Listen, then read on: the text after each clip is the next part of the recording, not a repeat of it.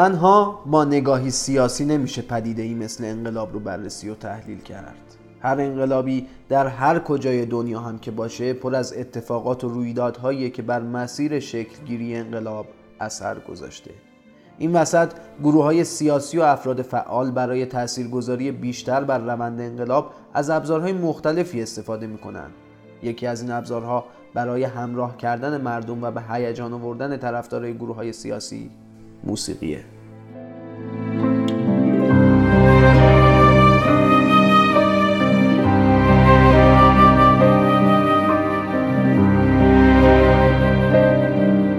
سلام. این اپیزود 6 پادکست موزیک سیان از رادیو پلنزیه.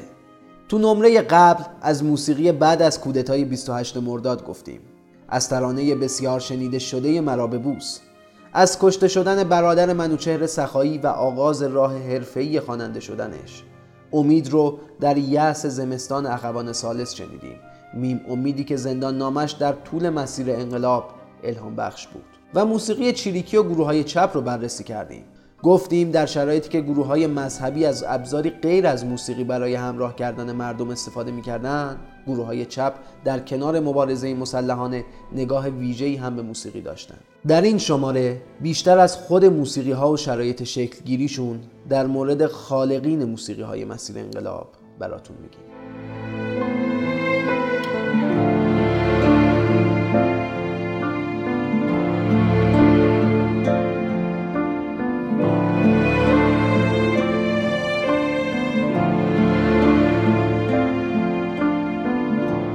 در سالهای دهه چهل و پنجاه موسیقی چریکی انقدر بین مبارزها پا گرفته بود که از دل همه گروه های چپ کلی آهنگ در اومد.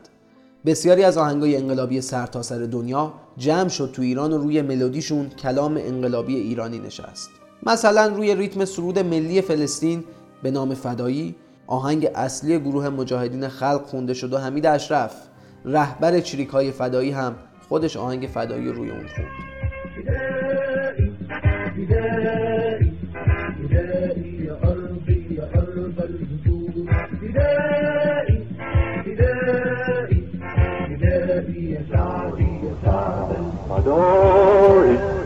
فدایی فدایی فدای رهایی قلب ستیز از فرودان و خشم تو سوزان شد از پیش اندیشه تیر روزان دهه پنجاه اما انفجار صورت گرفت.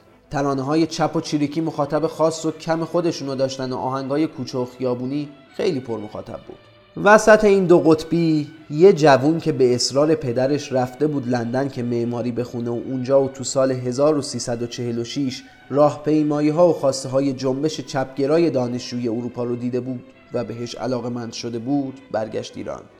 شهیار قنبری قلم خوشزوقی داشت. برای مجله اطلاعات کودکان داستان مینوشت و کم و بیش شعر هم می‌گفت. سال 49 بود که تصمیم گرفت ترانه هاشو برای خوندن به گوش بده. پس اسفندیار منفرد زاده رو پیدا کرد و اولین ترانهش رو برای آهنگسازی دست اون سپرد و این شد جرقه پا گرفتن یه تیم تاریخی که ازش میگم براتون. منتها اولین ترانه مطرح شهیار ترانه دو ماهی بود که بابک افشار آهنگش رو ساخت و دادش به گوش برای خوندن.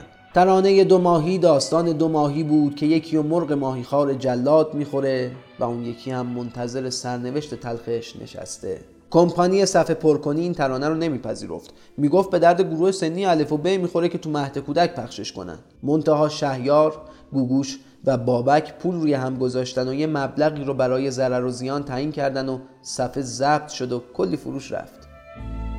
ما تا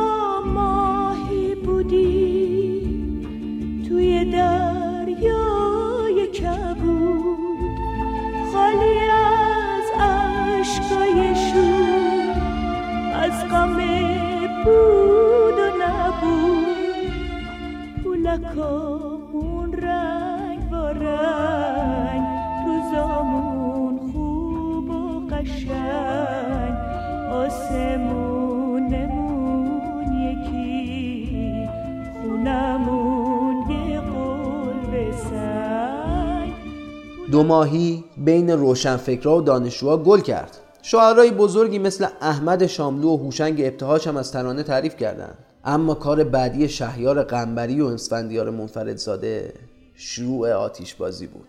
منفردزاده نوازنده جوون بود که از ساز زدن تو کافه ها و کاباره ها شروع کرده بود. بعد برای تحصیل موسیقی رفته بود آلمان و تازه برگشته بود و تو رادیو به عنوان آهنگساز کار می‌کرد. پدرش طرفدار مصدق و زندان رفته بود. خودش هم تو آلمان با مخالفای شاه آشنا شده بود و سر پرسودایی داشت. از اینا مهمتر اما رفاقتش با مسعود کیمیایی بود.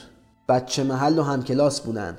با هم ساز زدن و تمرین می‌کردن و از سینما میخوندن. یکیشون کارگردان شد و یکیشون آهنگساز و ساخت آهنگ توسط منفردزاده برای فیلم های کیمیایی شروع شد. قیصر رو با هم ساختن و کارشون گرفت و رسید به رضا موتوری جایی که اسفندیار، شهیار و مسعود صدای بغزالودی به اسم فرهاد رو کشف می‌کنن صدای بی صدا مثل کوه بلند مثل خواب یه مرد بود یه مرد فرهاد مهراد خواننده جوونی که تازه کارش رو تو کاباره کوچینی شروع کرده بود و کارش گرفته بود. متأثر از موسیقی راک، جاز و بلوز آمریکایی بود و عاشق ری چارلز خواننده سیاه پوست و نابینای سبک جاز و بلوز آمریکایی. آهنگای اونو اجرا می‌کرد. موسیقی رو به قول خودش دیمی یاد گرفته بود چون خانوادهش مذهبی بودن و با ساز زدنش مخالف بودن. ولی استعداد کار خودش رو کرده بود. ویدا قهرمانی بازیگر و صاحب کابار کوچینی تو یک کافه صدای فرهاد و شنید و دعوتش کرد که به عنوان پیانیست و خواننده به گروهی اضافه بشه که به رهبری شهبال شبپره داشت برای کابارش جمع می‌کرد. گروه بلکتس متشکل از شهبال و شهرام شبپره حسن شمایی زاده منوچهر اسلامی فرهاد مهراد و بعدها افرادی مثل ابراهیم حامدی یا همون ابی فرهاد به فرهاد بلکتس معروف شده بود. بچه دروازه قار که به قول خودش تو معرفی گروهش اول یکی از اجراهاش در کنار یه سری جنتلمن موسیقی اجرا می‌کرد. البته که تو خاطرات منوچهر اسلامی هست که وقتی فرهاد برای بار اول به شمایی زاده گفت جنتلمن فکر کرده بود داره بهش فوش میده و بهش برخورده بود. Nice gentleman, Mr. Hassan on horn.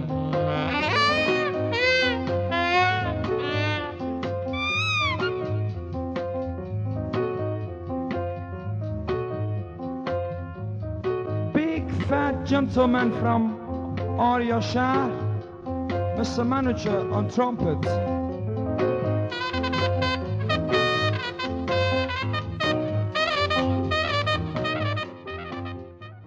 فرهاد برای فیلم وسترن بانوی زیبای من یه آهنگ خیلی ناموفق به فارسی خونده بود.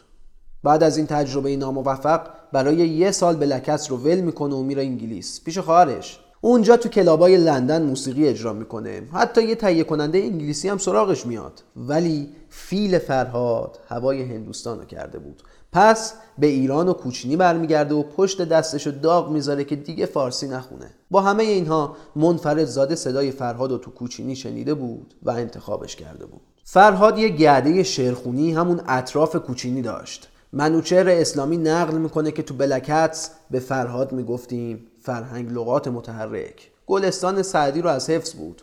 شعرایی مثل نصرالله رحمانی و ایرج جنتی عطایی می اومدن تو جمعمون و با فرهاد راجع به شعر و ادب صحبت می‌کردن همشون کم می آوردن. منفردزاده تو یکی از همین جمعها به سراغ فرهاد اومد. به اصرار منفردزاده فرهاد قبول می‌کنه که بیاد به خونه اسفندیار تو بالاخونه سازمان سینمایی پیام. اتود بزنن و اگه خوب نشد و راضی نبود آهنگ پاک شه. منتها نتیجه انقدر رضایت بخش بود که حتی برای تایید نیازی به شنیدن دوبارش هم نبود. اولین ترانه سینمایی بدون لب زدن بازیگر در سینمای ایران متولد شد. اتفاقی که اون زمان در سطح دنیا هم خیلی نمونه نداشت. در ضمن مرد تنها اولین شعر بدون قافیه یا سپید بود که به ترانه تبدیل شد. مرد تنها شد تولد مجدد موسیقی معترض و آغاز موسیقی روشنفکری ایران.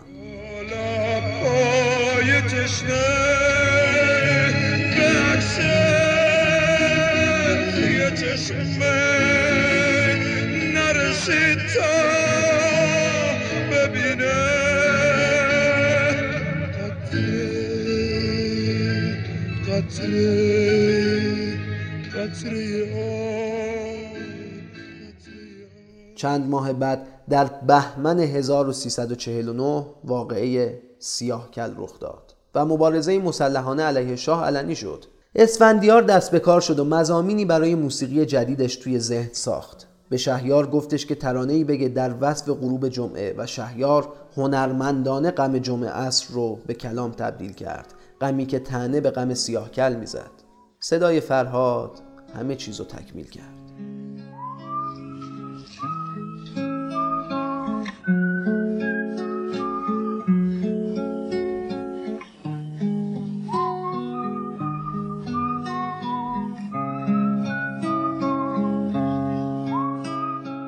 اون زمان اوج کار نعمت آقاسی بود. آهنگ آمنش تازه به بازار اومده بود و کسی فکر نمی‌کرد آهنگی بتونه رو دست آهنگ آمنه بزنه. حتی منفرد زاده هم میترسید که کار جمعه با صدای فرهاد نگیره. پس محض احتیاط یه بارم جمعه رو با صدای گوگوش که خواننده محبوبی بود ضبط کرد که اگه این نشد اونو بده بیرون. منتها جمعه فرهاد چنان گرفت که کاسه کوزه آقاسی به هم خورد و جمعه گوگوش هم تا دو سال موند ته کمد خونه اسفندیار.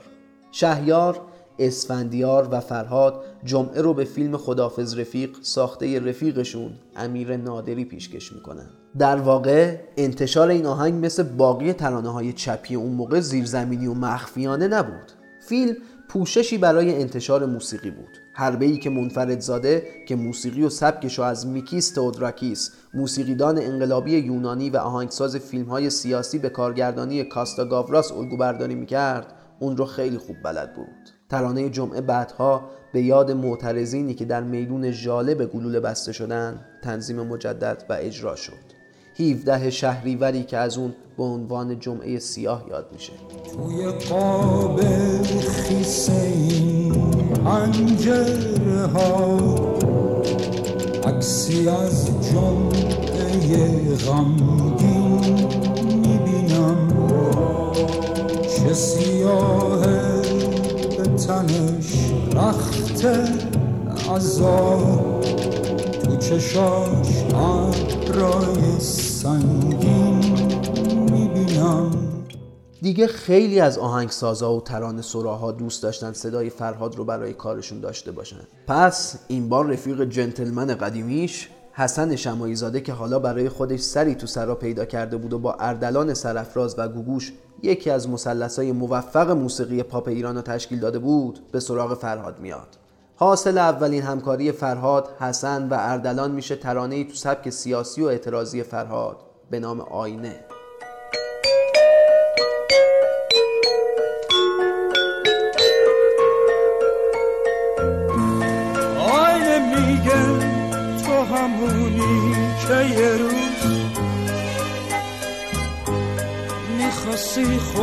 خورشید و با دست بگیری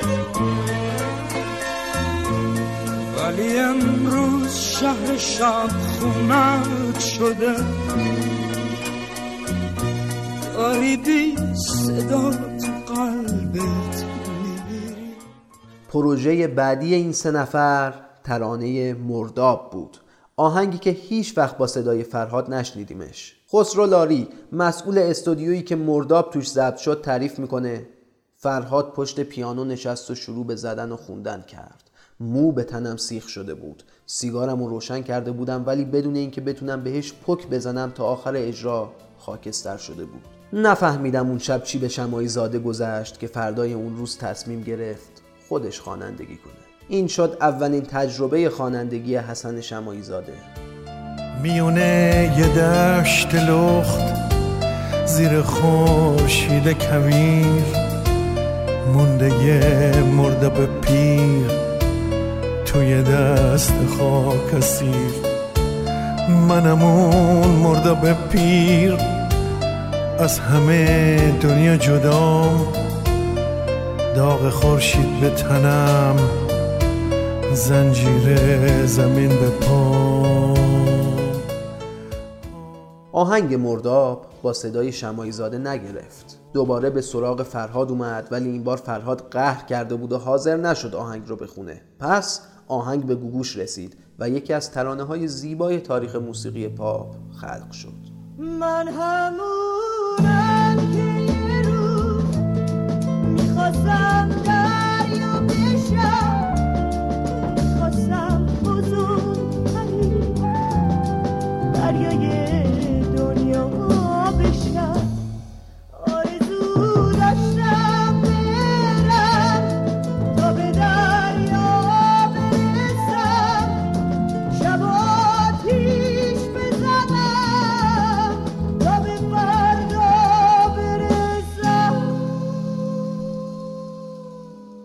بعد از شمایی زاده محمد اوشال به سراغ فرهاد رفت. اولین همکاریشون آهنگ خسته بود برای فیلم زنجیری. آهنگی تلخ و سیاه که به دلایل نامعلوم هیچ وقت باب میل فرهاد نبود و تو آلبومایی که بعد از اون منتشر کرد این آهنگو نیاورد. در هم مشکن زنجیر مرا. بهتر که شوم رسوا.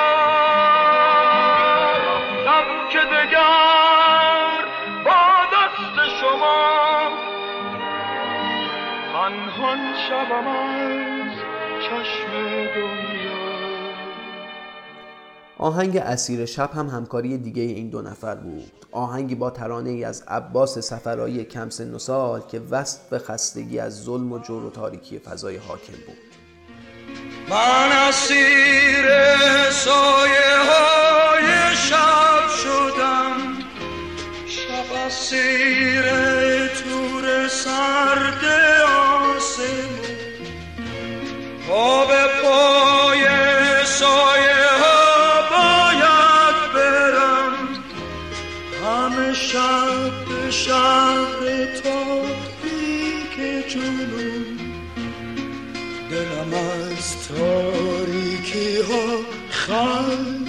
شده.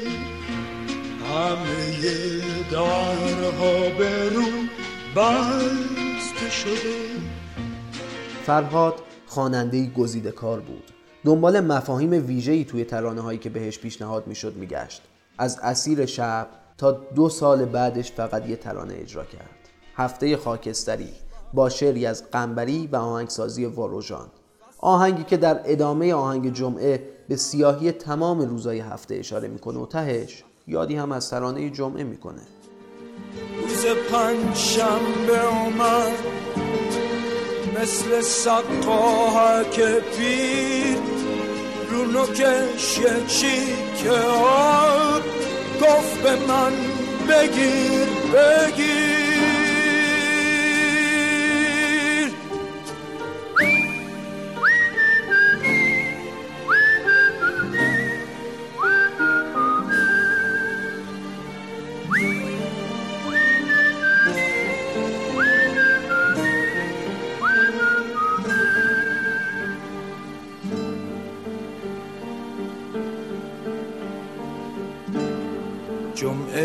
حرف تازه‌ای برام نداشت. هرچی بود بیشتر از اینها گفته بود. بعد از این فرهاد و اسفندیار باز هم کنار هم قرار گرفتن و شبانه یک و دو کودکانه و سقف رو با هم اجرا کردند. همینطور گنجیشکک اشیمشی رو که قبلا با صدای پری زنگنه برای فیلم گوزنها ساخته شده بود رو با صدای فرهاد و برای تنه به واقعه سینما رکس آبادان ضبط کردند.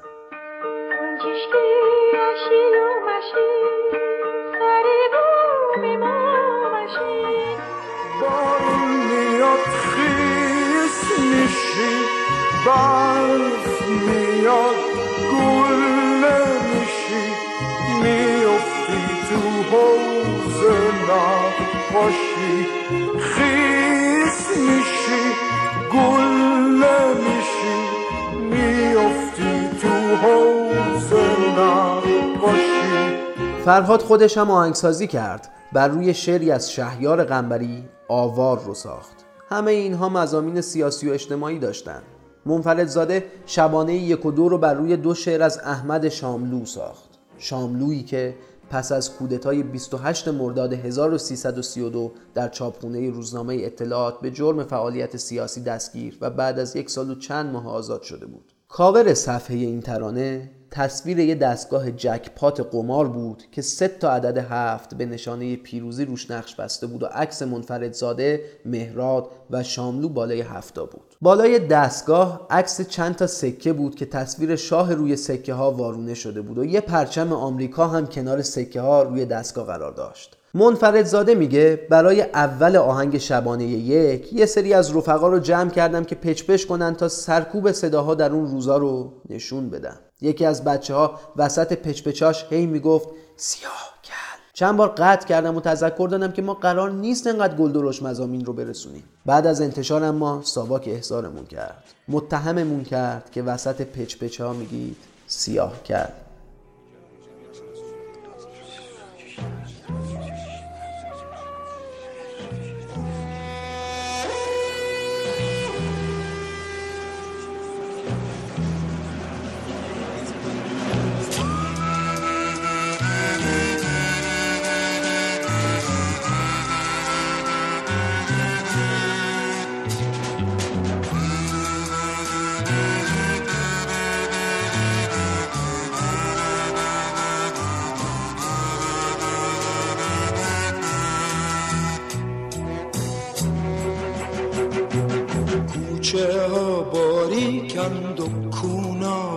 است. خونه ها تاریکند تاقا شکسته است. از صدا افتاده تارو کمونچه مرده می‌برن. کوچه به کوچه. فرهاد تو همون یکی دو سال اول فعالیتش تبدیل به یه سبک شد. خیلی ها سبک فرهاد رو تقلید می‌کردن. یکی از این افراد یه جوون بیست و چند ساله بود به اسم فریدون فروغی که از غذا خانوادهش می‌خواستن اسمشو بذارن فرهاد. منتها چون تو محلشون یه خواننده کاباره‌ای به اسم فرهاد زندگی می‌کرد که از نظر خانوادهش بیبند و بار بود اسمشو گذاشتن فریدون.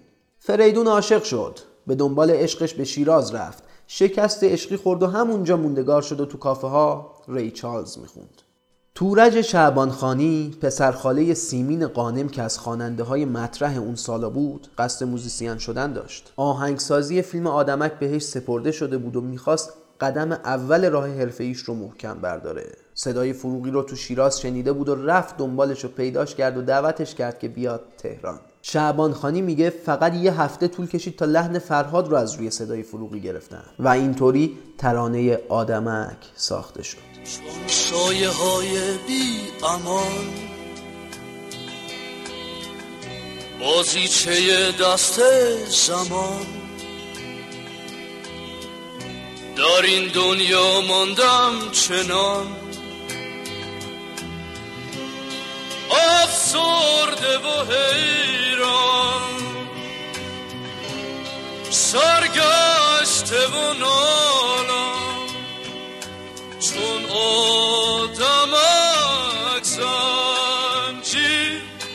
بر دست و پایم. از پنجه من رهایم. ترانه گل کرد. فروغی شد ستاره کافه های مشهور تهران آوازخون فیلم های مختلف و خواننده صاحب سبک. برای فیلم فتنه چکمه پوش ترانه‌ای به همین نام خوند که بین روشنفکرها و دانشجوها خیلی محبوب شد. شب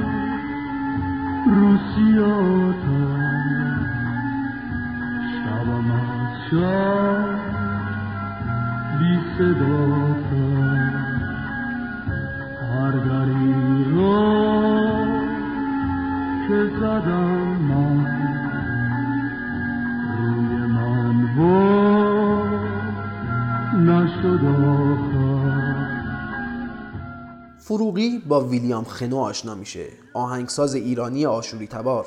این دوتا روی چند ترانه از آرش سزاوار و شهیار قنبری آهنگ می‌سازن و می‌خونن. منفرد زاده هم از صدای فروغی غافل نمیشه. برای فیلم جدید امیر نادری تنگنا شعری از فرهاد شیبانی رو انتخاب کرد و آهنگ معترض تنگنا ساخته شد.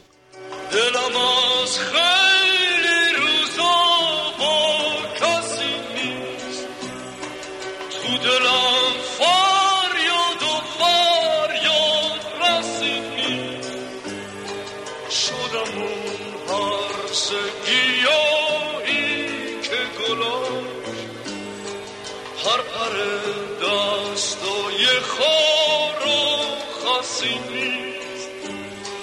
دیگه دل با کسی نیست. دیگه فریاد راسی نیست. آسمون ابری شده. دیگه خار و خاصی نیست. فروغی چندین ترانه برای آلبوم جدیدش که یاران نام داشت می‌خونه که معروف ترینش ترانه نمازه. با شعری از شهیار قنبری و آهنگسازی اسفندیار منفردزاده. من نمازم تو رو هر روز دیدنه. از لب دوست دارم شنیدنه. اون زمان هم ممیزی های ارشادی وجود داشت. پس ساواک فروغی رو می‌خواد و بهش میگه که متن رو که مفهوم شرک آمیز هم میشه ازش برداشت کرد و اسلامی نیست تغییر بده. هرچند منفردزاده میگه شورای ممیزی رادیو از فروغی این درخواست رو کرده بود. نه ساواک به هر حال بند من نمازم تو رو هر روز دیدنه میشه من نیازم تو رو هر روز دیدنه. اتفاقی که ناراحتی قنبری و منفردزاده رو در پی داشت. من نیازم تو رو هر روز دیدنه. از لب دوست دارم شنیدنه. فروغی ترانه سال قهدی رو آهنگسازی می‌کنه و می‌خونه. اما نه تنها اجازه پخش بهش نمیدن که ساواک ممنوع فعالیتش می‌کنه. فروغی دو سال ممنوع کار بود. تا سال 1356 و اعلام فضای باز سیاسی توسط شاه و پایان ممنوع کاری فروغی و انتشار آلبوم سیاسی و معترض سال قحطی. بس ساکت نشستم. در خونه ها رو بستم از همه دل بریدم دل به کسی نبستم یالا پاشین به جنگی. با این روزای ننگی. چه فایده داره اینجا؟ حتی نشه بخندی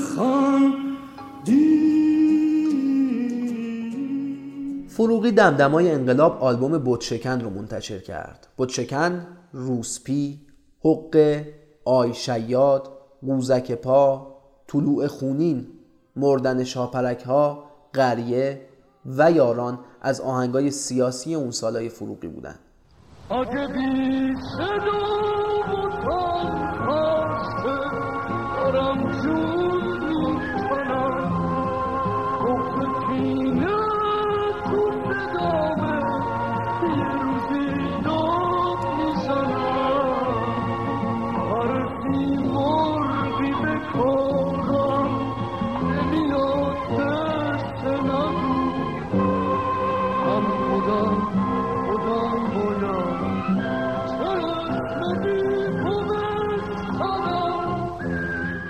هرچی به روزای پیروزی انقلاب نزدیکتر می شدیم صدای موسیقی اعتراضی هم بلندتر می شد برای همین اتفاقات پیرامون خواننده های این صداهای اعتراضی به حدی زیاده که گفتن از همه اونها ما رو وادار کرد که اپیزود سومی هم بسازیم. تا درون از زل سوم مثلث موسیقی اعتراضی پاپ یعنی داریوش و صدای اعتراض موسیقی سنتی براتون بگیم. پس تا شماره بعدی که خیلی زود منتشرش می‌کنیم. مراقب گوشاتون باشید یه لیوان چای بنوشید و دوباره ما رو گوش کنید.